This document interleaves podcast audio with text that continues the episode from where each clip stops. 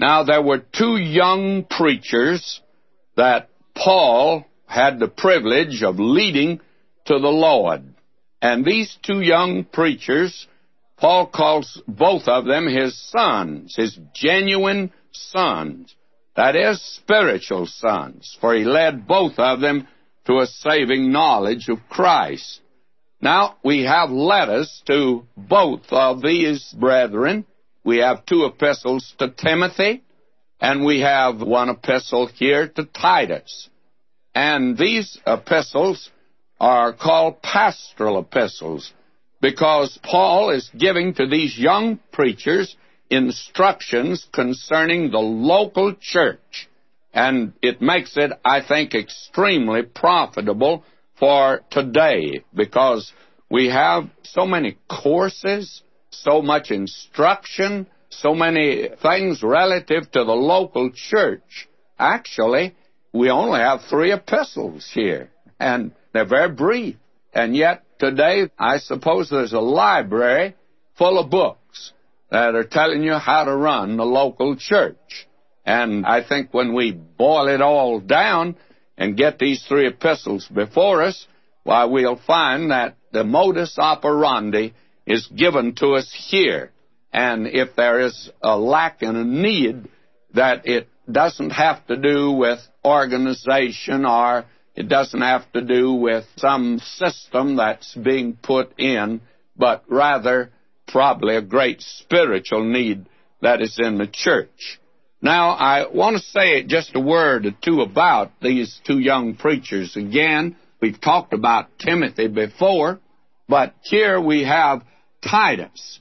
Now, Titus, I would say, from what we know, and we know very frankly very little about either one of these young preachers, he seems to have been a stronger man, both physically and spiritually, than Timothy.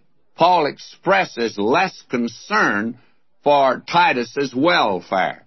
Titus was probably more mature, and he possessed a rather virile personality. And Timothy was a Jew who was circumcised by Paul, but Titus, who was a Gentile, and Paul seems to have refused to circumcise him. You remember over in Galatians, Paul tells about taking Titus with him to Jerusalem, and since he's a Gentile, he wouldn't permit him to be circumcised, and yet he had this man Timothy circumcised when he went with him.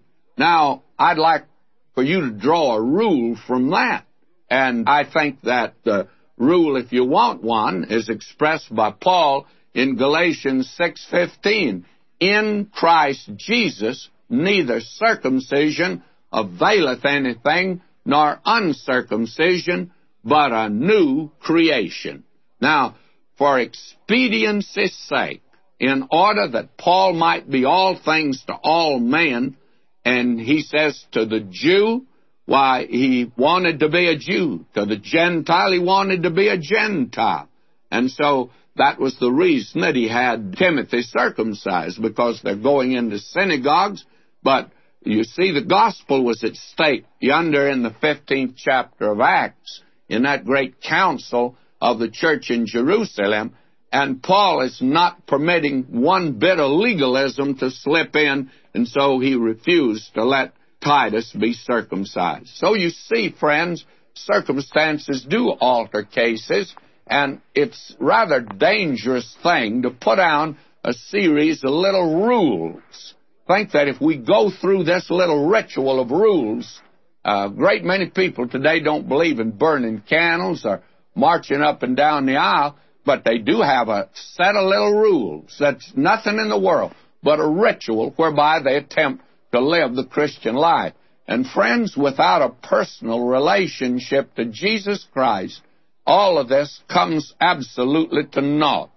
Now, we also have here in this epistle a fine picture of the New Testament church in its full-orb realization in the community as an organization. I hear today, in fact, I've been getting letters from folk who say they are members of a New Testament church. I always like to ask those folk, have you had anybody drop dead in your church recently? And they said, no, what do you mean? In the early church, the New Testament church, you read the story of Ananias and Sapphira. They dropped dead in the church. Ask Simon Peter about that. May I say to you, they lied to the Holy Spirit. I think if that happened today in the present-day church, I tell you, the average church may be turned to a hospital because there'd be so many dropping by the wayside. Now, the ideal church is one, according to this epistle, that has an orderly organization, and it's sound in doctrine, pure in life, and ready to every good work. I think that is the picture that is presented to us here of the New Testament church. I think that in Timothy, the emphasis is put upon sound teaching. And here in Titus, the emphasis is put upon the importance of God's order for the conduct of the churches. Fact of the matter is, verse 5 of chapter 1, I would say, is the very key of this entire epistle. And let me read it. For this cause left I thee in Crete, that thou shouldst set in order the things that are wanting, and ordain elders in every city as I had appointed thee. Now, in other words, things were to be set in order. Now, apparently, Paul and Titus had been on the island of Crete in a ministry. And this reveals the fact that the book of Acts does not contain all the record of the early church. I would say we have a very small record of the early church. And actually only two apostles are emphasized, Peter in the first part and Paul in the second part of Acts. Now, we do not have all of Simon Peter's ministry, all of Paul the Apostle's ministry. And this is evident from this epistle here, because apparently Paul and Titus had a ministry in the island of Crete, and they were there. I do not know how long. We're going to say something about that island before we get too far in this epistle, and about the people that were there. Paul didn't think too much of them, by the way. And we'll find out that Paul apparently left to go to another place and then wrote Titus and gave him instructions about what he was to do as a young preacher as he remained in that particular place. Now, we are going to be able to answer another thing that is leveled against the Apostle Paul. As we said when we studied 1st and 2nd Thessalonians, that Paul... great emphasis was the coming of Christ, the return of Christ. It was so bright and beautiful for him. But the critic has come along and said, well, now, Paul did that at the beginning of his ministry, but by the time that you get to the end of his ministry, well, he didn't emphasize that. Well, Titus was written about the same time that 1 Timothy was written, and that was toward the end, in fact, right at the end of the ministry of the Apostle Paul. And here in Titus 2:13, he can still say, looking for that blessed hope and the glorious appearing of the great God and our Savior Jesus Christ. My friend, I don't gather from that Paul had lost the blessed hope of the church. I think it was shining bright and even brighter until that day would arise and the day star would arise in our hearts. Now, I want to give just a very brief outline of this, and it has to be brief because there are just three chapters that we have here. And in chapter 1, the church is an organization, and that, I think, is something that is certainly emphasized here, and we read that verse. But now in chapter 2, the church is to teach and preach the Word of God. Notice what he says in verse 1 of chapter 2. But speak thou the things which become sound doctrine. And doctrinally, the church is to be sound in the faith, and we'll see what that means. Now, in chapter 3, the church is to perform good works. In other words, save by grace, live by grace, and demonstrate your faith to the world by your good works. and that is the thing that we find him emphasizing. He says in chapter 3, verse 1, put them in mind to be subject to principalities and powers, to obey magistrates, to be ready to every good work. So that here's the picture of the local church. And I would say that today it's very difficult to find a church that has these three prongs, that is, these three tremendous emphases. Some emphasize one thing and then another. The church should be an orderly church, first of all. Everything Paul said to the Corinthians should be done decently and in order. Well, first of all, the church is to be orderly. Now, sometimes you don't find very much order in the church, and I mean by that, I hear this constantly. I go about over this country, and I've been in many, many churches since I've retired. I've enjoyed it. I've been in some wonderful churches. I didn't know there was so many wonderful churches in this country, and I want to say this, and some very wonderful pastors. But I've been in some churches where there's a real heartbreak of the pastor. I generally get his story. Maybe it's lopsided, but I get his story. He has a deacon that's trying to run things. Churches, I tell you, it's in trouble when there's a deacon or two or an officer or two that want to run things and do not recognize that the church is to be an orderly church, not run by a couple of deacons. Now, I've also been in a church that has not been sound in doctrine. The emphasis was not there at all, and I've seen many churches that have been changed like that. I've talked to several young preachers. I've been in their churches, and one man greatly discouraged by what was happening. And I told him, I said, you know, you and I are not building really churches, and don't try to build an empire. Just teach and give out the Word of God, and you'll find out instead of building up an organization, that is, a lot of buildings, that you're building into the lives of men and women, and that's lots more important, to build into these lives of men and women. We all live in a tent down here. These bodies of ours are tent. I said, build into those. That's the important thing, to keep that before us. Because I said, you may leave your church. You may have built up a big organization and a wonderful church. Then somebody comes along and wrecks it. Well, it'll be a heartbreak to you to see that happen, provided that you did not have before you all the time you are building in the lives of men and women.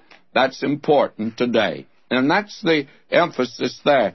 Then he says here in chapter 3 that a church should be ready for every good work. Now, sometimes those of us that are fundamentalists, we put such an emphasis on doctrine, and I don't think we overly emphasize, but we do underemphasize good works. Now, I think a church should be engaged in good works. It seems to me today that there are so many Christian organizations, and that may include our own, that we're concerned about getting in finances to carry on our program, and we're so interested in that we get interested in people to give instead of us helping people. And there are a lot of folk today that need help. And I do not mean just spiritually, because I think many of us do that to a certain extent. But what about physical needs? What about that type of thing today? Helping people physically and doing things like that. I could mention many, many churches today where they are carrying on a work of helping people. I know one church where they have a group that goes out, one of the visiting pastors, and they have a group that go out. They visit the shut-ins, sit down and read to them, and women go and sew for them. It's a lovely thing to do. I guess it's wonderful to have a government today that's taking care of the poor and needy. Well, we don't have people that just go in and sit down and talk to these folk. And that is a ministry, I think, today that's needed. Now you can see I've given a resume of this epistle here, and it's very important. And I would say liberalism is attempted to emphasize the third chapter, but they ought to remember that there are two chapters that come ahead of that, and that doctrine is important. And until a church has all three of these, it has no claim to be called certainly a New Testament church at all. Now let's get underway. And first of all, chapter 1 now, and the subject here, the church is an organization. The first four verses we have here are introduction. Paul, a servant of God and an apostle of Jesus Christ, according to the faith of God's elect and the acknowledging of the truth which is after godliness.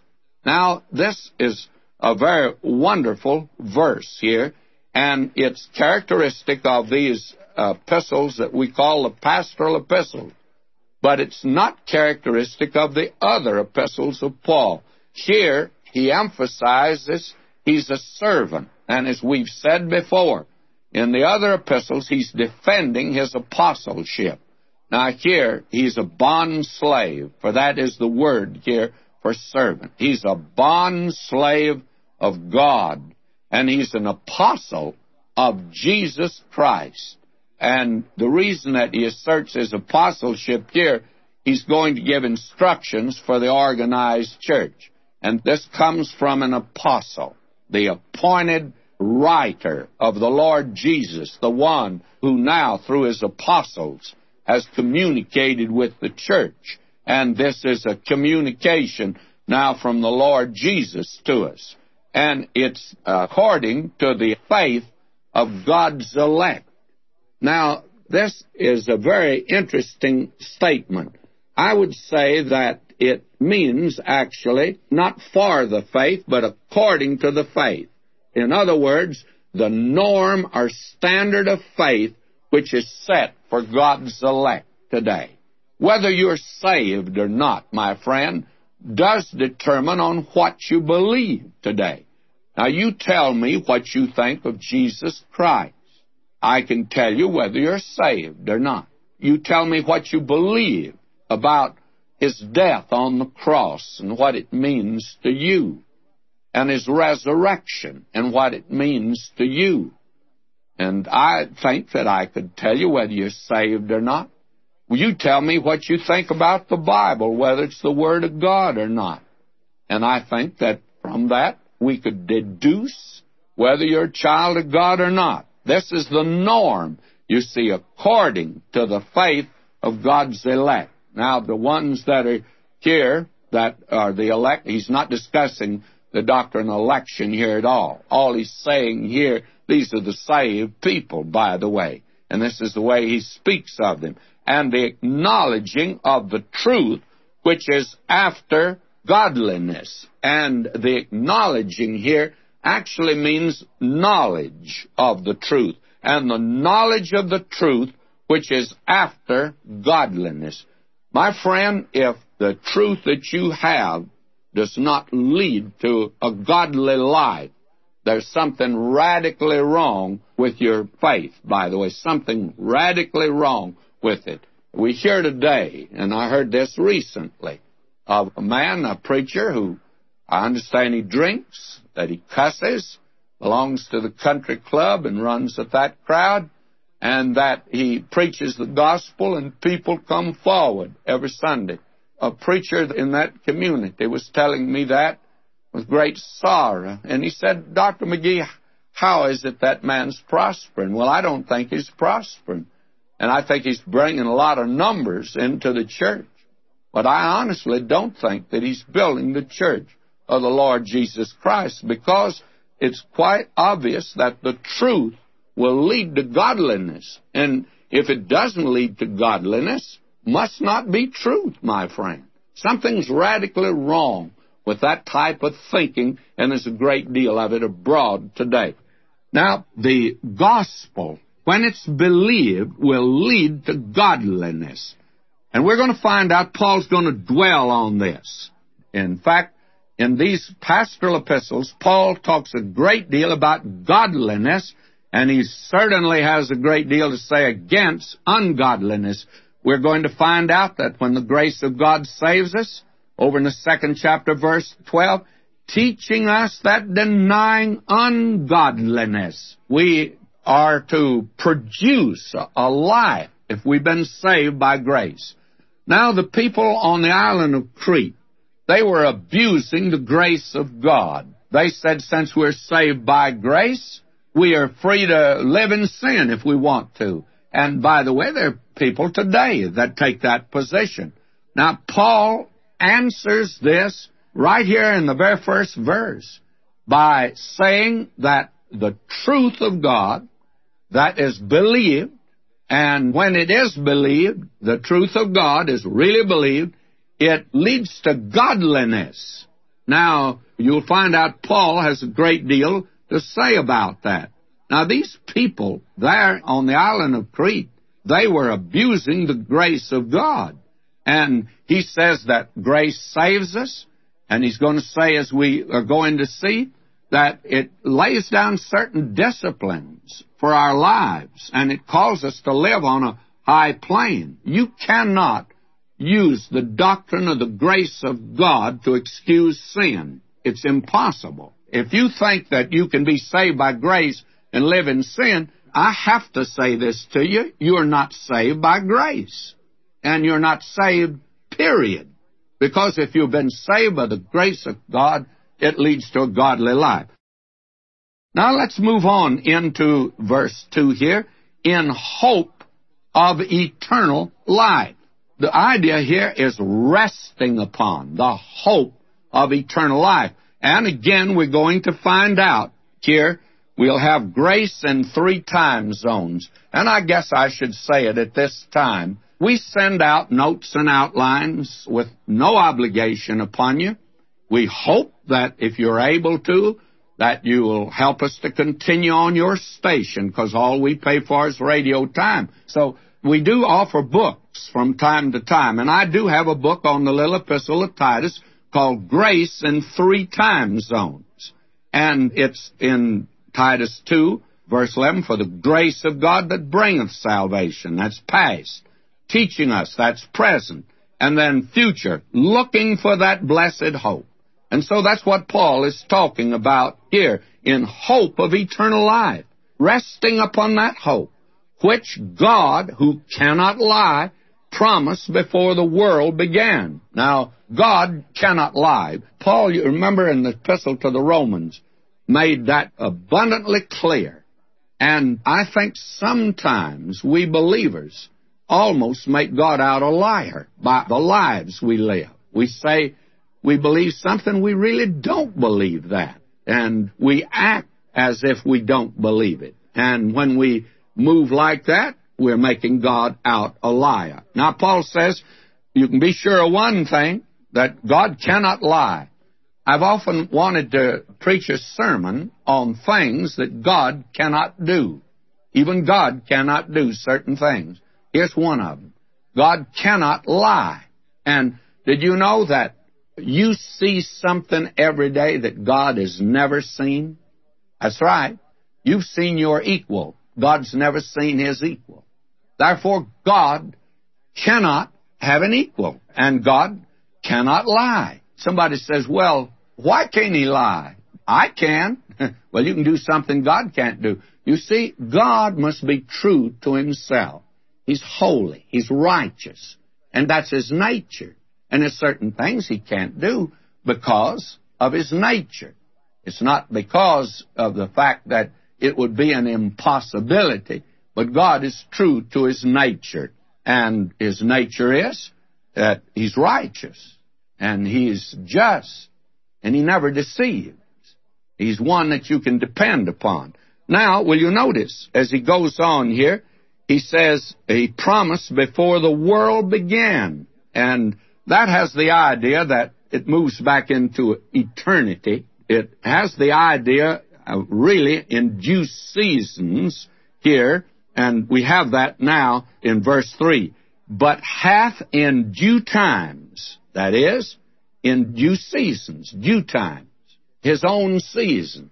It's like God has the peach tree to bud in the spring, and He's made it so it won't stick out those beautiful buds when the first snow falls. He moves in a very orderly manner, by the way, in what He does, that He hath in due times manifested His word through preaching. And I'd like to change that, because I think that there's a better word than that. The word for preaching here comes from the word kerux, which means trumpet. And a trumpet was used in that day to make a proclamation. If a ruler had a proclamation to make, a trumpeter came out and blew a trumpet. And then the proclamation was made. And that's the thought that you have here. It's a proclamation. He hath in the correct seasons manifested His word through a proclamation. And Paul says, which is committed unto me according to the commandment of God our Savior. Now he's writing to Titus, mine own son, my genuine son, after the common faith. And the word common here means it's that which is shared by all. It means this is the faith that all believers must have. That is, a living faith in the Lord Jesus Christ, the common faith. Now he says to him here, grace, mercy, and peace from God the Father and the Lord Jesus Christ our Savior. Grace of God, as we're going to see, hath appeared, and God therefore extends mercy to us today. I don't know about you, but I used up a whole lot of the mercy of God. I'm glad He's good to me and does not deal with me according to my being very ornery, very disobedient. He's just been good. And mercy, grace and mercy and peace. And that peace is the present possession of the believer, but there's a peace coming when the Prince of Peace comes also, from God the Father and the Lord Jesus Christ, our Savior. Now will you notice, we come down now to the second main division here. And the subject that I've given it is this: an orderly church must have ordained elders who meet the prescribed requirements. Now that seems like a pretty long division here, but it's very important. Now will you notice verse 5, for this cause left I thee in Crete, that thou shouldst set in order the things that are wanting, and ordain elders in every city. Now, Paul had left Titus in Crete to organize local churches with elders as spiritual leaders. Now, let's look at this for just a moment here, because, first of all, let's look at this island of Crete. It's one of the largest islands in the Mediterranean.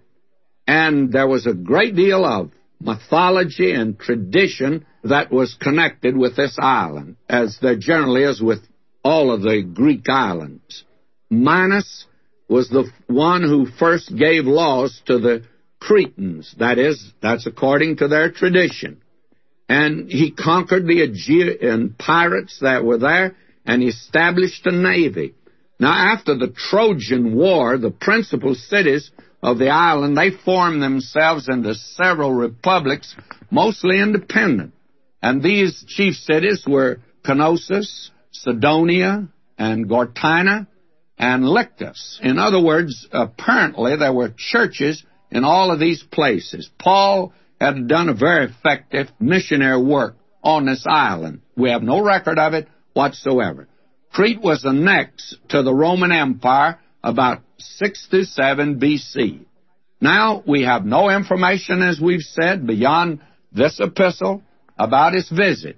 And actually, there's no absolute proof that before his voyage to Rome that he ever went to that island. But we, I think, are led to believe that he was there, and he had left Titus to organize the churches that were founded there by him and Titus. Now, we find that this city was a pretty bad place. I'd like to just call attention to certain things that are there, because these people were not very good people, I'd say. Paul is going to say something not very nice about them, that they are liars. And after all, that was the thing that they were noted for. There was a Greek word, kretidzane, and that means to speak like a Cretan, and that meant to be a liar. In fact, lying was called kretismos, from the island of Crete. And one of their poets wrote this, by the way, Crete, which 100 cities doth maintain, cannot deny this, though to lying given. Well, they were known as liars, and that's what Paul's going to say now, and he'll say something else about them also. He didn't have very nice things to say about these Cretans. Now, many of them had turned to the Lord, and Paul tells Titus, you're to organize this church. Now, I believe that the gift of an elder is a gift of men to the church. I do not think by putting your hand on the head of some man and going through some little ritual makes him an elder. And yet, I believe that that is something that is important to be done to men who have the gift of elders. I think the churches in Crete had elders, but they'd never been ordained to set aside. It was men that had a gift of supervision of the churches, and these men were exercising the gift without really an authority. So what Paul is saying here is, set in order the things that are wanting, and ordain here, he is to appoint. That's the meaning of it. That is, these men now are to be set aside as elders in every city, as I had appointed thee. In other words, I have appointed you, Titus, to appoint elders in these cities. Now, these men were men with certain gifts, you see, the gift of an elder. And I believe today that the great problem in many churches that there are certain men made officers who have no gift for that at all. That's half of our problem today in many churches, and the other half is that there are good men who have a gift, and they are not made officers in the church. And as a result, some of our churches get in the hands of the wrong folk, and it causes all kinds of problems. Now, you find that exists today. I could enlarge on this, as many of you know, and tell you some stories about some churches that make your hair stand on end. You talk about ghost stories. I don't have to tell ghost stories. I tell true stories. And they'd make your hair stand on end, but I don't want to make your hair stand on end. You may not have hair. And so I'd rather pass that by. Just take my word for it. Now, here is the requirement. He says here, verse 6, if any be blameless. Now, the thought here in this word, blameless, is a man that, it doesn't mean that he's perfect, but it means that any accusation made against him is not true. That's important. Not that he's perfect, but when an accusation is made against him, he's blameless. That's the whole point. If any be blameless. It's too bad when somebody can point a finger at an officer of the church and say, that man's dishonest. That doesn't help the cause of Christ. I don't care how gifted the man might be with natural gifts. And if you can point to a man and say, that man's mouth is certainly not dedicated, his language is such. These are things, you see. He should not be guilty of these things. If any be blameless, the husband of one wife, having faithful children. And the idea here, faithful children, means believing children. And if a man can't lead his own children to the Lord, he ought not to be an officer in a church. Now, don't misunderstand me. I recognize that today in many of our wonderful Christian homes, there is that son or that daughter that's away from the Lord, gives no evidence, and they're godly parents. Now, what Paul is saying is this. That man may be a wonderful man, and he may have had a wonderful Christian home, and he may not be guilty of anything that caused that boy or girl to turn from Christ.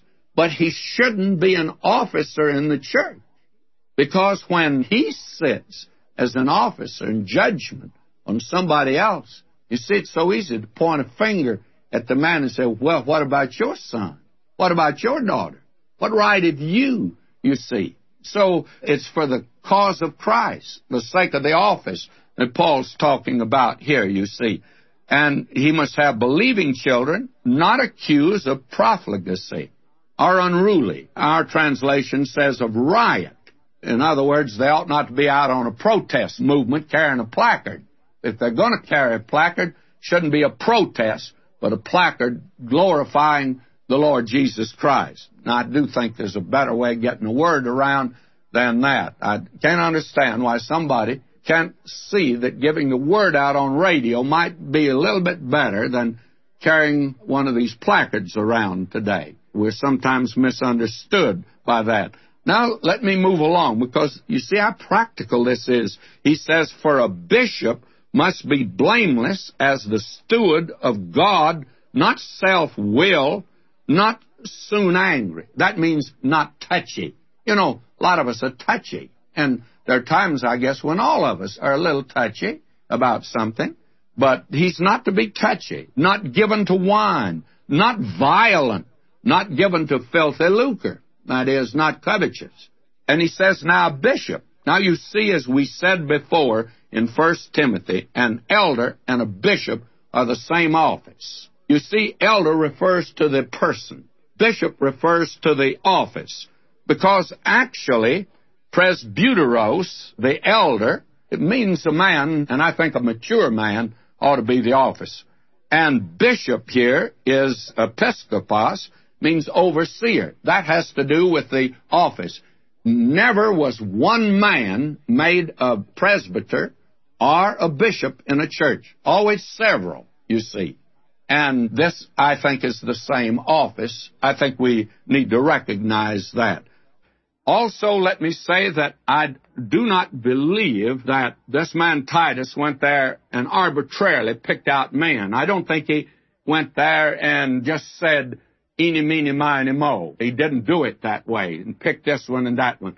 I think these men were already elders, but now they are to be ordained. And now I recognize that some believe that this man Titus appointed them. But I believe that if he did that, then the church had to pass upon these men, and I'm sure that they did. I do not care to make an issue of that, because I do not think it's that important for us today. But the important thing to note are the requirements for this particular office. And again, I must repeat, there never was just one. There always were the elders and the office of a bishop.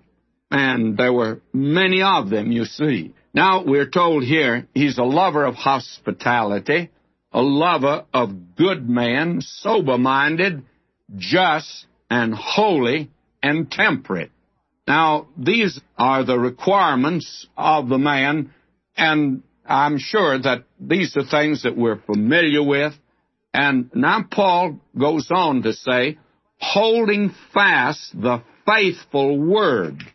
And I'd like maybe to change that just a little, holding fast the trustworthy word according to the teaching, that he may be able to exhort in the sound teaching and to convict the gainsayers. Now, there were two things, therefore, that this officer was to do. One was he should be able to exhort, that is, to teach the Word of God. That is, I think, very important for us to see. And he also must be able to refute the heretics, if you please. And that's exactly what I think gainsayers mean here. He is to be able to do two things now. The positive side is to teach the Word of God, and he's to be able to refute these heretics that are round about him. And personally, I think that men who hold an office in a church should be Bible-trained men. They just can't be made like, you remember a few years ago in World War II, we had what was called, wasn't it called 90-day lieutenants? A man was made an officer in some short course, and they needed him and put them through in a hurry. And, of course, they came up with some rather peculiar second lieutenants in those days. But, very frankly, the same should apply in the church. You remember Paul said, lay hands suddenly on no man. You're not to have a man converted one night and then have him up giving his testimony the next night and making him an officer the third night and making him then an evangelist on the fourth night and the pastor of a church on the fifth night. We move like that today, and I think it's very unfortunate for the church. A man should be able now to stand on the Word of God and to give it out. Now he says, beginning here with verse 10, he's going to talk about the bad reputation of the Cretans. This is on the island of Crete. And believe me, friends, all men are sinners. Every tribe, condition of man, we all are brothers in the sense that we are all sinners. Well, we are not all in the brotherhood of God because you only become that through the new birth, becoming sons of God through faith in Christ. But we sure are all sons of Adam. And in Adam, all die because all have sinned. But these Cretans, they were a little worse than some others. Well, you notice this. For there are many unruly and vain talkers, that is, empty chatterers. There are certain Christians, I'm sure that you know, that they are rather frothy at the mouth, great talkers, just talk a blue streak. I rode the other day with a man about 200 miles in his car, and from the moment I got in till I got out, only thing I had to do was grunt, and he kept talking. I didn't mind that because I didn't want to talk. I was weary, I had preached, and I really wanted to rest, but it wasn't necessary for me to talk. And when you add up all he had to say, it was just a great big bag of nothing. That is, a whole lot of hot air. And there are many empty talkers. Now, it's one thing to have fun. It's one thing to be lighthearted. But my friend, as a Christian, if you're living on a plane where it's nothing in the world, by just constant chatterer and with nothing in the world but empty words, that's what this means. And deceivers. And what do they do? Especially they are the circumcision. And there were many there that were tempting, of course, to contradict Paul.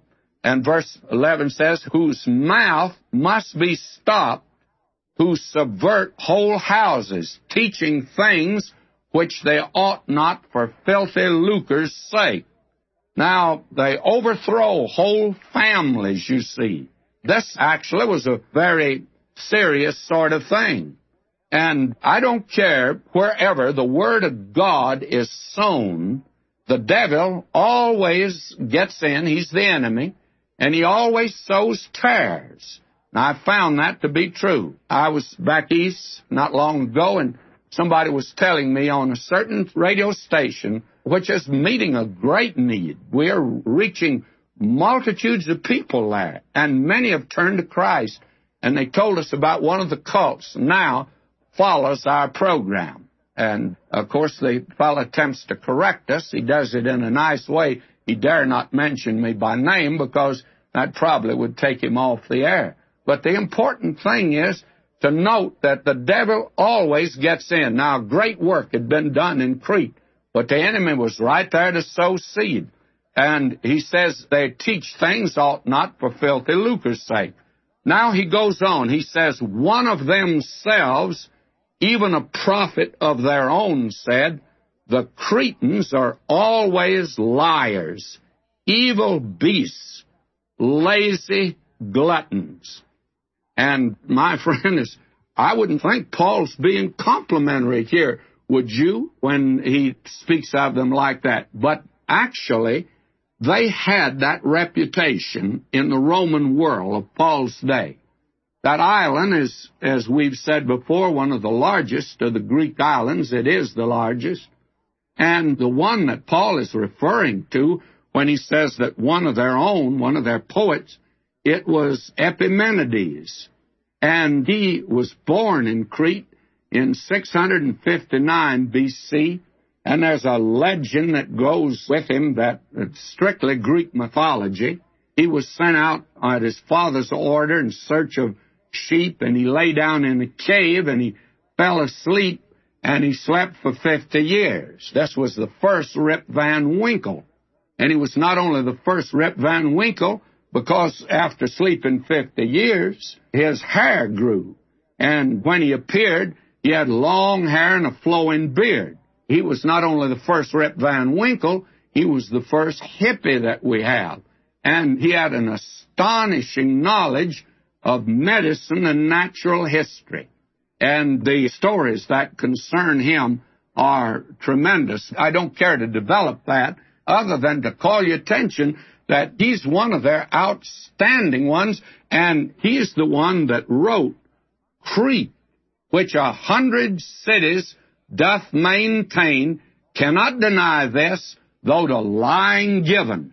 And the very word Cretan was put into a Greek word, kratismos, which means lying. And it doesn't mean everybody lived in Crete were liars, any more than when you can say that all of the Scottish people are tight-fisted, because some of them are very liberal. Carnegie, who gave all the libraries, he was from Scotland, and he was very generous. But that's the reputation that they have. Of course, somebody got out the word that the reason that the Scottish people have that reputation is that at heart they're really very generous. And because they just have a tendency to give away everything, they had to circulate that report that they were rather tight-fisted so that they wouldn't lose everything they have. And that, my friend, I think is mythology also. But the Cretans had this reputation. Now, it's marvelous what the grace of God can do and did do among these people there. And so he calls them, they are liars, they're evil beasts, beastly, act like animals, and they're lazy gluttons. They were lazy people and big eaters, by the way. Paul goes on to say in verse 13, this testimony is true. Wherefore, rebuke them sharply, that they may be sound in the faith. Paul says, you're going to have to be a little more strict with them than you are with others because of, he says, of their background, of their very nature. And he says he was to rebuke them, that they'd be sound in the faith and not giving heed to Jewish fables. Now, I believe that that's more than legalism. You see, there grew up around the Mosaic law a great deal of writing. The Talmud is one. And there's some weird tales in a lot of these Jewish writings, by the way. I've not read very much in that line because, frankly, it's never interested me too much. But I have read some, and you can read some pretty wild tales there. Now, Paul says, don't give heed to these fables that are being told, and commandments of man. You remember the Lord Jesus rebuked the religious rulers for adding tradition to God's law. And that, I think, is what now Paul is talking about here. And commandments of man that turn from the truth. You see, all this teaching today of legalism, and it's in two different phases. One is that you're saved by the law, and the other is that you're to live by the law. And both of those teachings, may I say to you, and say it kindly, is as dangerous as any teaching can be. We're saved by the grace of God, and we're called to a higher plane than just the Ten Commandments. Actually, God gave the Ten Commandments to a nation, and I think it should be the law of the world today. When God says, thou shalt not kill, that is for whether you're Christian or not. That's for the whole world, and you shall not bear false witness. That's for the world. But we're saved by the grace of God and called to live on a much higher plane. Now, he says in verse 15, unto the pure all things are pure, but unto them that are defiled and unbelieving is nothing pure, but even their mind and conscience is defiled. Now, this is the verse that a great many of these folk that say very opposite, that we're saved by grace and it doesn't make any difference how we live. and that if we are saved and pure, we can live anyway. And there have always been certain cults that have developed that. The leaders have said, well, we live in sin, but they don't call it sin. For us, it's not sin. We're permitted to do this because under the pure, all things are pure. Now, may I say to you that what Paul is talking about here hasn't anything to do, I think, with morals at all. He's talking about this matter of legalism and the eating of meats. You see that a great many people go off on diet, and generally a cult always comes up with a very unusual diet. And what we have here is under the pure, all things are pure. Paul says whether you eat meat or whether you don't eat meat, it make no difference. What difference does it make? The thing of it is that all food is clean. Under the pure, all things are pure. If you want to eat rattlesnake meat, that's your business. And it's my business, too, not to eat it if I can keep from it. But the point is, there's nothing wrong if you want to eat it. And that would apply to any kind of meat. Under the pure, all things are pure. But if you're unbelieving, what difference does it make what you eat? You can eat vegetables, and you can eat carrots till you grow ears like a jackrabbit. But, my friend, if you're not converted and you're not right with God on the inside, well, nothing's going to be pure. The Lord Jesus made that clear again. It's not the thing that goes into a man that defiles him. It's what comes out of the man. Now, Paul is developing that here. Now, verse 16, he says, they profess that they know God, but in works they deny him. And, you know, there are a great many believers today, very frankly, that can deny God and do deny God by the lives that they live. And they deny the Word of God. Now, it's one thing. I knew a man that he was an officer in the church. He carried the biggest Bible I think I've ever seen. When he put it under his arm, he came in leaning over on that side. I always thought someday he's going to trip and fall over on that side because he was rather top-heavy in that direction. He carried a great big Bible, and he was very pious. And everybody around him believed that he was pious. But I want to tell you, outside, he had a reputation. And there are great many folk didn't believe that the man was really honest. Now, you see, he may carry a big Bible, but he doesn't really believe it. You see, you can deny the Bible by the life that you live. They profess that they know God, but in works they deny him. And you can deny God by the life you live, being abominable and disobedient and unto every good work reprobate. Now, that means that they're reprobate unto every good work. I would say this is a tremendous passage of Scripture. And by the way, it's very practical, is it not? It fits right down where we live today. You see, ceremonies and rituals cannot change the evil heart of man. Only the Word of God can change a human heart. And when the heart is changed, it's going to be revealed in the man's life. In other words, Paul is saying here, same thing James said, and Paul and James were never in disagreement. Faith without works, it's dead. Saving faith, it produces something. And faith, as Calvin said, faith alone saves, but the faith that saves is not alone. Now, that brings us to chapter 2. And here, the church is to teach and preach the Word of God.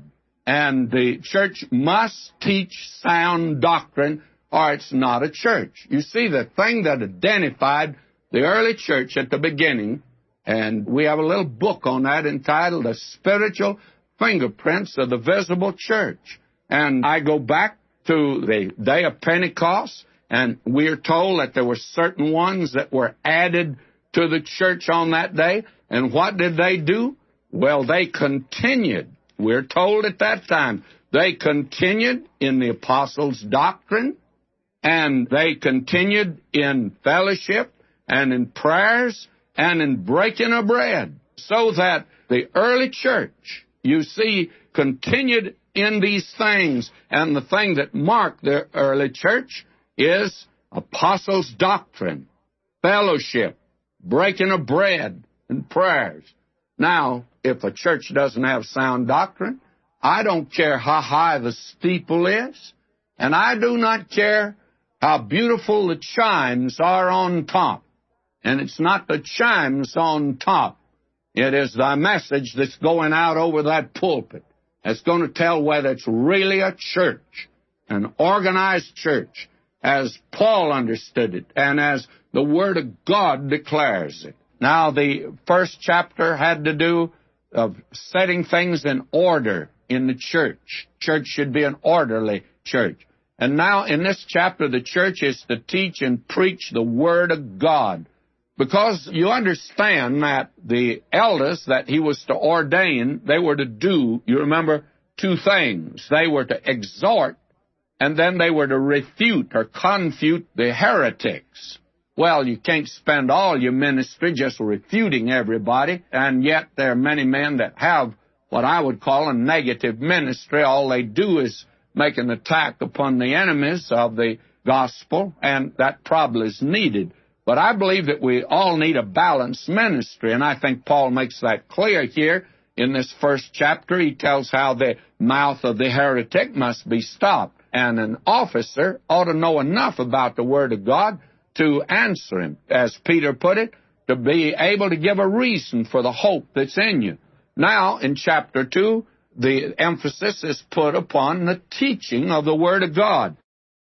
Now, will you listen? Verse 1, chapter 2 of Titus, "But speak thou the things which become sound doctrine." That's important.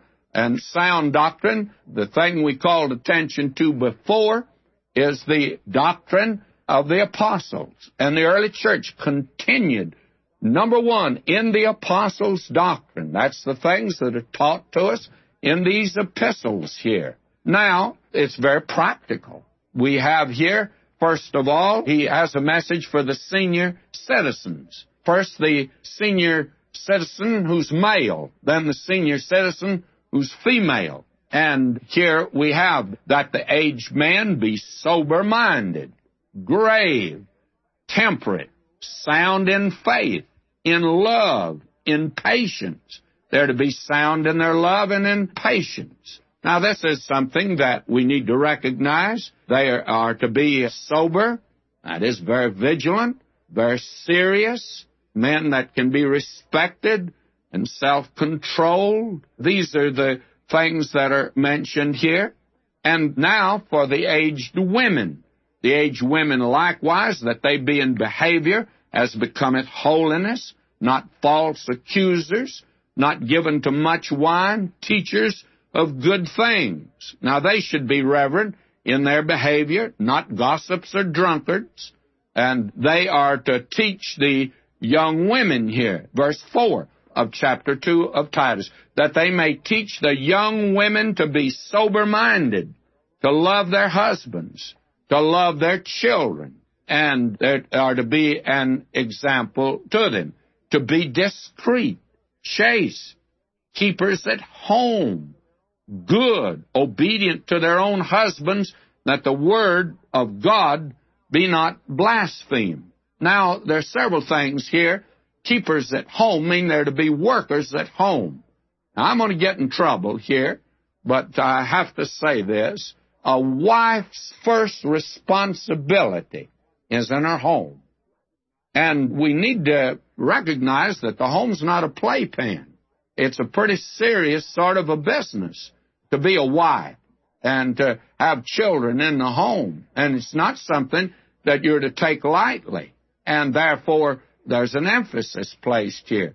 Now, I'm confident that Paul would never have approved of the women's lib movement. Now, again, here I go, sticking my neck out, but after all, they say fools rush in where angels fear to tread. I'm opposed to it. I think it's wrong. I think a woman wants to be treated like a woman, not like a man.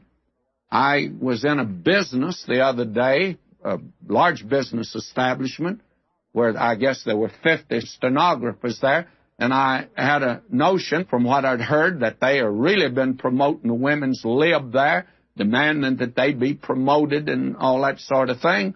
I'm from being promoted according to their ability and all that.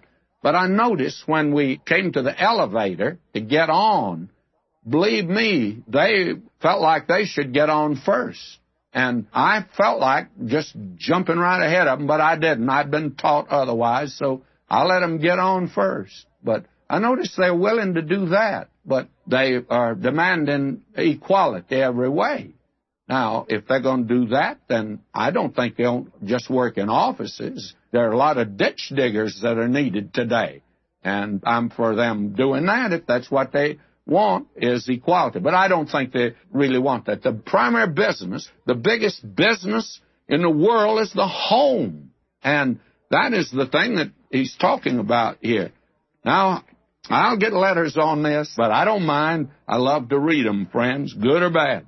Now, will you notice? They are to be discreet, chaste, keepers at home, good, obedient to their own husbands. And good means kindly, be kind, and obedient to their husbands. And I'm going to have to say a word about that. Actually, this word obedient here, and I have traced this down, by the way, pretty well, and I'd like for you to know that the idea here is being those that respond to their husband. Now, this is the same word that Paul used over in Romans, the 8th chapter. Over there, he speaks about obedience, and we've translated it obedience there. But I think we need to understand what it means. And it says, because the carnal mind is enmity against God, for it's not subject to the law of God, neither indeed can be. Now, the thought there is this, that the natural man cannot respond to God. He can't obey God because he has no way of responding to God. Now, a wife is to respond to her husband, and that's the thought that is here. She's the responder, and man is the aggressor. No woman, in my book, should go to a husband and say, I love you, until he says, I love you. This big red-faced fella that came in to see me, great big brawny fella, he said, I want you to talk to my wife, and I want you to tell her to obey me. Well, I said, brother, I'm not going to tell her anything of the kind. He says, why? Well, I said, I'd like to ask you a question. I said, when's the last time that you told her that you loved her? Well, he says, I don't know. What's that got to do with it? I said, that has everything to do with it. I said, until you tell her that you love her, I don't see why she should respond to you. Didn't you tell her first that you loved her when you were courting? He says, of course I did. Well, I said, just keep that up, boy. I said, the thing to do, just keep up the courtship.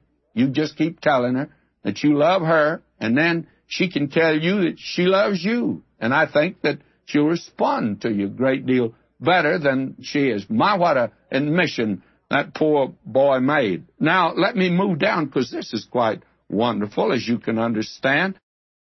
Now he says here, young men. Now he's turning to the young man and young women. Young man, likewise, exhort to be sober-minded, in all things showing thyself a pattern of good works. Now you see, this young preacher, Titus, he was young. Now, Paul says, you be a pattern for the other young man in doctrine, showing uncorruptness. And I think that word, uncorruptness, is quite an interesting word here. It has in it the thought that they have no lack of faith. It's not faithlessness. And I just made a new word, by the way, and I'm sorry I did it. But that's the thought here. And in doctrine showing uncorruptness, no lack of faith, gravity, sincerity, sound speech that cannot be condemned, that he that is of the contrary part may be ashamed, having no evil thing to say of you. In other words, let your conversation reveal what kind of person that you are. Exhort servants. Now, he turns to another group, and in the early church, there were many slaves. In fact, in the catacombs, 90% of those names are the names of slaves or ex-slaves. That's where the gospel met a great need in those early days, you see. And he says, exhort servants to be obedient unto their own masters. Again, respond to them. Be interested in their business and their work. Anyone, especially in Christian work, if he doesn't put his heart in it, he ought to get out of it. That's my idea. You don't work in Christian organizations to make a living. You work in Christian organizations because you want to work in it. And I hope you get a good living out of it. I don't mind that. That's not the point. The point is the Christian work is to be done with the heart as well as with the head and the hand. That's important. Now it says here, exhort servants to be obedient unto their own masters and to please them well in all things, not answering again, not talking back to them, not purloining, that is, not stealing from them. I have statistics somewhere of how many millions of dollars that businesses lose today because employees steal from them. Not purloining. Don't be a thief, but showing all good fidelity, that is faithfulness, that they may adorn the doctrine of God, our Savior, in all things. Now, this word for adorn is the word we get our word cosmetics from. And now here's a question that comes every now and then. Do you think a woman ought to use makeup? Yes, this kind of makeup. Plenty of it, by the way. Adorn the doctrine of God. In other words, you say you're sound in the faith, then put on the cosmetics. I'd like to see a little of the lipstick of a kind tongue. That's a mighty fine lipstick, and it's a new lipstick, by the way. Speak kindly. And then powder on the face, and that means sincerity and reality. There are all kinds of cosmetics that you can use today as a Christian, and I sure do like to see Christians using a whole lot of these cosmetics that Paul's talking about here. Now, Paul stops in order to put a foundation and under the lives of these people. And he now states the gospel. And the gospel is in three time zones: the past, the present, and the future. I know that many times I fly to Dallas, Texas, and then back here. And I still, though, have a horse and buggy mental chassis. And I never cease today to wonder at the speed of travel today by jet. I get on the plane there at Love Field in Dallas. I did on a cold, blustery day. A norther was coming in. The mercury was hovering at 0. And in a little more than an hour, I dropped right down into the salubrious climate of Southern California, as well as the smog. But you say, well, how'd you do that in an hour? Well, it was because there are three time zones. That was Central Standard Time, that was Mountain Standard Time, that was Pacific Standard Time. And therefore, it really took, at that time, almost 4 hours, but at least 3 hours. And they're going to get this thing down. I understand this plane that they're beginning now to fly. It goes 3 times the speed of sound, and that means that you can leave Dallas, Texas, and you'll arrive in Los Angeles 2 hours before you leave Dallas.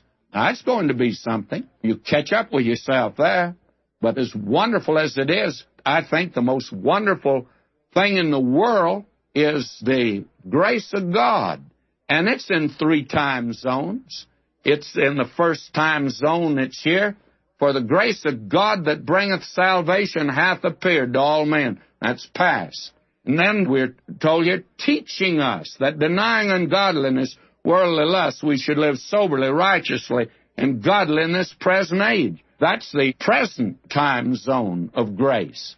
And then you have the third time zone. That's the future, looking for that blessed hope and the glorious appearing of our great God and our Savior, Jesus Christ. These are the 3 time zones of grace. And we have here grace in 3 time zones.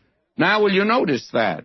We have here for the grace of God. Paul says, now just a minute. He says, I want to put down under you Cretans because you need a foundation. I want to put down under you the doctrine of the grace of God. Now, the grace of God here is the way God saves us. And the gospel is not good advice. Years ago, a great preacher in Shreveport, Louisiana, Dr. Dodd, I heard him say, my pulpit is the place for good news. My study is the place for good advice. The gospel's not good advice. It's good news. And it's more than good news. It's the power of God unto salvation. Now, Paul is enjoining Titus to demand of the Cretans that they live lives that adorn the gospel, for it's the power of God, you see. And there's absolutely no excuse for any Christian to live a life of defeat and failure. For the grace of God that bringeth salvation hath appeared to all men. The word here is it shine forth. It's the epiphany. It's when he came 1900 years ago, and the gospel is what he did for us. He died for us. And God, therefore, doesn't save us by love, and he doesn't save us by mercy. By grace are ye saved, through faith, that not of yourselves. It's the gift of God. Now, mercy is the compassion of God that prompted him to send a Savior to man. And God loved man, but you see, God didn't save by love. If one man could be saved by the mercy of God, all mankind would be. It wouldn't be necessary for Christ to die. You could circumvent the cross. But you see, love is the divine motive. But God's not only love, he's righteous, holy, just, and the holy demands of God had to be met. His just claims, his righteous standards must be met. And love may long to save, but the immutable law of justice makes love powerless to do so. And so Christ, by dying for your sins, he met the holy demands of justice, and God can now save you by grace. How wonderful it is. We can be saved by the grace of God. When we were guilty, Christ paid the penalty. And grace is not complicated or implicated with human effort. God doesn't ask your cooperation to save you. He doesn't ask for your conduct or your character. God only asks men to believe him, to trust him, to accept Christ, to take his way. And God's way is the best way, and it's the only way. And then you have the grace of God teaching us that denying. And God's not trying to reform this world. He's redeeming men who will accept Christ. And the gospel doesn't appeal to Christ-rejected men to do better. I'm going to try and do better. When you say that, I think you're a liar. I didn't say that. John said that. And now if you've rejected Jesus Christ, try and get all you can out of this life, because that's all you're going to get. The government is asking people today to give up cigarettes. They want to educate you.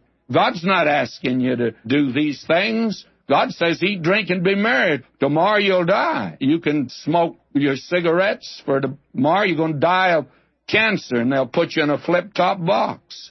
May I say to you, God is calling those who are his own, who are redeemed, to live for him. Teaching, that means child training, educating them to avoid worldly lusts. And then this wonderful thing we've talked about so much before, looking for that blessed hope and the glorious appearing of our great God and Savior, Jesus Christ. That's the blessed hope. And that is the next happening in the program of God, is his coming to take his church out of this world. And this reveals that Paul taught the deity of Christ, and I believe it means here of the great God. And he's also our Savior. And who is he? He's Jesus Christ, my friend.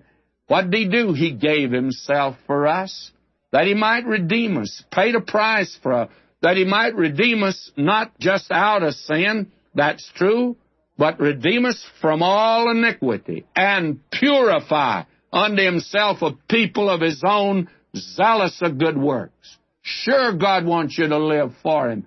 And sure, God wants good works, but he'll have to redeem you first, friends.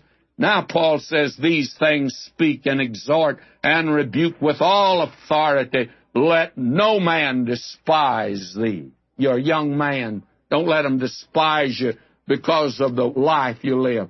Friends, this is quite wonderful, is it not? Every young preacher ought to study Titus. Now, friends, we've come to the third and the last chapter of the epistle to Titus.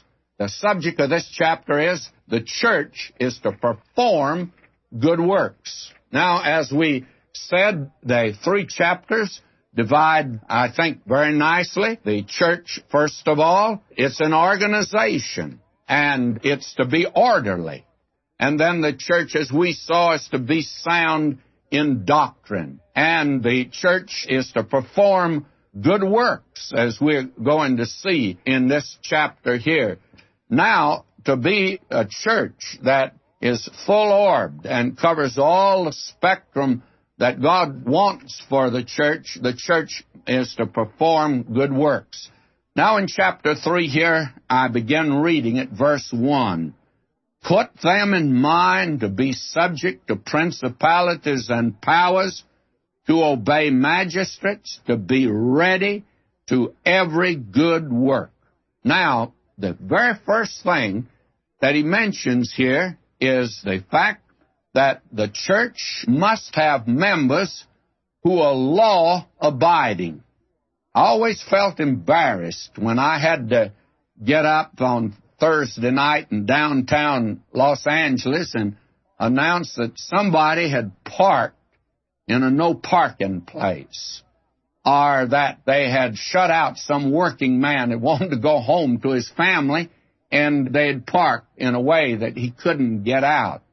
And actually, that was really breaking the law, to tell the truth, on the part of someone that apparently didn't pay very much attention to the fact that a Christian should be subject to principalities and powers. I think a believer should obey the laws of the land in which he lives if they do not conflict or contradict his duty and his relationship to God as he sees it. Now, that brings up something I think very interesting, because this is a question that's not pertinent right now, but it has been, it could be again. And that is, should a young man that is drafted into the service, the military, should he go out when his religious convictions told him otherwise? Now, may I say to you, I think a fine group of young men were put in very bad light in this war in Korea, because we had so many that ran away, and very frankly, I think they ran away not because of religious convictions, but I can't think of any other explanation other than they were disloyal to their country. They were not obedient to this nation, yet these young men wanted to enjoy all the blessings and benefits of our nation, but did not want to meet its responsibilities. Personally, I'd be hard-boiled with them, and I think that's the way it should be handled. But that's not really the question here. The question is, what about that young man with real Christian convictions about this? Been brought up that way. Well, may I say to you, he's been put in bad light today, but there were some that would not go into the armed forces to carry a gun, but they performed other duties. And I think they should be commended for that, because I believe it takes a bit of courage and conviction for a young man under those circumstances to stand on his 2 feet and say, yes, I'll serve, I'll wear the uniform, but I cannot conscientiously carry a gun. And I think that there should be sympathy and understanding granted to that young man. We are, though, to be subject to the principalities and powers, and a church should teach that, by the way. This is part of the message that should be given to church members. They should be obedient to the powers that be. And we're not obedient to the man, but to the office that he represents. I recognize that there are some policemen that are rather offensive. However, they've eliminated so much of that. And I think it's the police that is kind, and it's the criminal who is brutal and cruel today. The thing's been reversed in our day. But we should respect that uniform. I can remember the day when you'd be stopped by a traffic officer and he'd bawl you out. And I just sit there and cringe as a young fella. I think I deserved it, but they don't do that today. But the fact of the matter is, it's the office that he occupies, and that is what we should respect, because he represents that segment of our society that protects my home and your home. And I tell you, my friend, without them, we'd be in a bad way today. And this also raises the question whether Christians should go into politics or not. I believe that the individual Christian should go into politics, but I don't believe the church should go into politics. And if we had a real movement of the Spirit of God, out of the church would go men into these different offices in government during the Wesley revival. And Wesley never tried to straighten out the King of England or even the Church of England. They put him out, and he began to preach the Word of God. And men were converted, and out of those great meetings came a man like William Wilberforce, and a man who was a gambler and a drunkard, no concern for the poor. And how do you suppose that the labor movement actually got started? Got started in that Wesley movement. That was the beginning against child labor, the movement against it. That was the beginning of the movement to protect workmen at the job. May I say to you that we do need individuals, but the church should stay out of it. Never called to enter as an organization, but put them in mind. Speak to the individuals. Now he says also to be ready for every good work. And here in this chapter, the church is told individuals to be eager, to be anxious, and to learn to perform good works. Now, we'll note that as we go along. And he says here to speak evil of no man, to be no brawlers, but gentle, showing all meekness unto all men. Now, the church should not only be ready, but actually there should be a preparation and eagerness. And there's the negative side. We're to speak evil of no man. That means, as I understand it, that we are not to repeat gossip. Somebody said that you can't believe everything you hear today, but you can repeat it. And that's the thing I think he's talking about. Do you have proof for what you're saying about someone else? And then another thing that's been said, that some people will believe anything if it's whispered to them. We should be very careful today to speak evil of no man. That is, unless we have proof, unless we know what we're talking about. And then I think he should be marked out. Remember, Paul marked him out when he knew what he was talking about. Demas hath forsaken me, having loved this present world. He didn't mind saying that. Now, will you notice? He says here, for we ourselves also were once foolish. And this is a picture of the unsaved. It was a picture of our condition once. Foolish, disobedient, deceived, serving various lusts and pleasures, living selfishly for self, living in malice and envy, hateful and hating one another. My friend, that's the picture of the lost world today. You go into any neighborhood today, actually go into any unsaved home today, go into any business today, go into any office today, any factory today. These are the things that you see there. And unfortunately, you see some of this in some of our churches. You see this envying and hating, and yet they talk about so many places about loving one another. And I want to tell you they're gossiping just as hard and fast as they can, broken up in little cliques and little groups. And then talking about how sound they are in the faith. I tell you, they're a disgrace to the cause of Christ. This is the picture of the unsaved, and it ought not to be a picture of your church and mine. Verse 4, but after the kindness and love of God our Savior toward man appeared, now listen to this, not by works of righteousness which we have done. Now, this was a picture of us before. But to become a Christian doesn't mean to turn over a new leaf, because you find out you write on that leaf just like you did on the old leaf. The idea of making new resolutions, promising to do better. It's too bad that your life was like it was before, but it's not by works of righteousness which we have done, but it's according to His mercy. You see, because Christ died for us and paid the penalty for our sins, God now is prepared to extend mercy to us.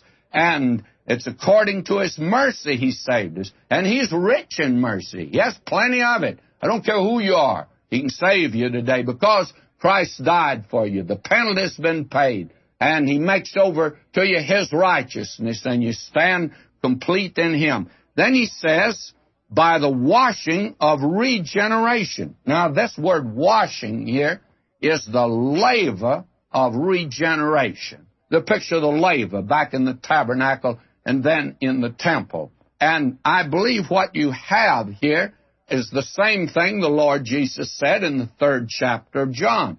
Born of water, you see, and of the Spirit. And the water represents the Word of God. Washing of regeneration. This Bible will wash you, you see. It has sanctifying power, cleansing power, cleansed by the Word of God, washing the laver of regeneration, so that what happens is the Spirit of God uses the Word of God, born of water and of the Spirit, laver of regeneration, and that's the way you're born again, and renewing of the Holy Spirit, and He regenerates you. That's the picture here, which He shed on us abundantly through Jesus Christ our Savior. And have you ever noticed that God always has a surplus of everything?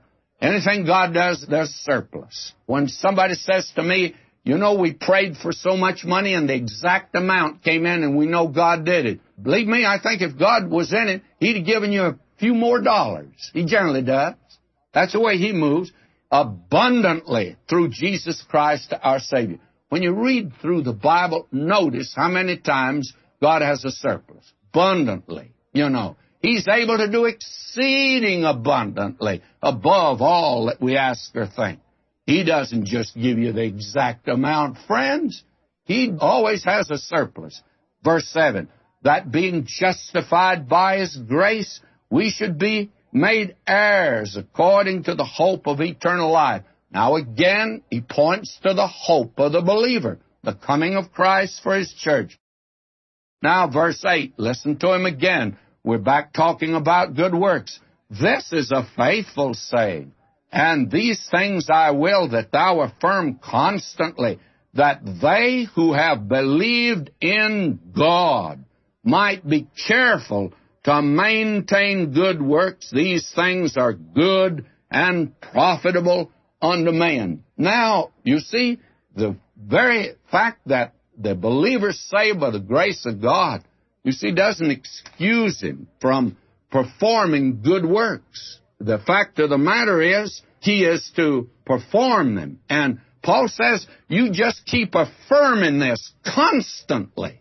After you've been saved, God's going to talk to you about good works. Up to that time, He's not even talking to you. If you are listening to this program and you have not accepted Christ, God's not even interested in your good works, because what you call good works, God calls dirty laundry. The righteousness of man is filthy rags in His sight. He doesn't want it, friends. But He wants to save you. And if you come just like you are to Him, He'll save you, because He's done something for you, and He's not asking you to do something. What can you do for God? Now that you've been saved and you're His child, you know, He just wants to talk to you about good works. He wants you to produce something. He wants you to get involved, I think, to get the Word of God out today. That's the reason I keep mentioning that, friends. I feel like that you ought to be involved in getting the Word of God out, and you might be careful to perform good works. That is, these are things you should think about and consider and ponder and to be anxious about. Now, verse 9, but avoid foolish questions, genealogies, and contentions, and strivings about the law, for they are unprofitable and vain. Now, Paul said we're to defend the faith, but not in argument or debate. That's no good. That never led anyone to the Lord. You might whip a man down intellectually, but you've not touched his heart and won him for Christ. Stay away from these foolish questions, genealogies today. That's the reason on this program I do not develop certain things that are sensational. Right through this period, there's been a great deal said about demonism. And I've had any number of letters. Oh, Dr. McGee, give a series on demonism. Write a book on it. No, let's not get involved in that today. I'd much rather tell you about the Holy Spirit that can indwell you. And if He does, no demon could ever possess you, my friend. Greater is He that's in you than the one that's in the world. And that's all we need on that today. It's so easy to go off, especially when you're not Bible taught. Verse 10, a man that's a heretic after the first and second admonition reject, knowing that he, verse 11, that is such as subverteth and sinneth, being condemned of himself. Now Paul is personal here at the end. When I shall send Artemas unto thee, or Tychicus, be diligent to come unto me at Nicopolis. And I do not know where Nicopolis is, because there are three of them. But Paul says, for I have determined there to win her. Bring Zenas the lawyer and Apollos on their journey diligently, that nothing be wanting. And let ours also learn to maintain good works. You've got to work at this, friends. A great many people think it's easy. You've got to learn to know what good works are and how to do them for necessary uses, that they be not unfruitful. All that are with me greet thee. Greet them that love us in the faith. Grace be with you all. Amen. Isn't that lovely? And may grace be with all of you today. And greet all that love us also. Tell them about the program.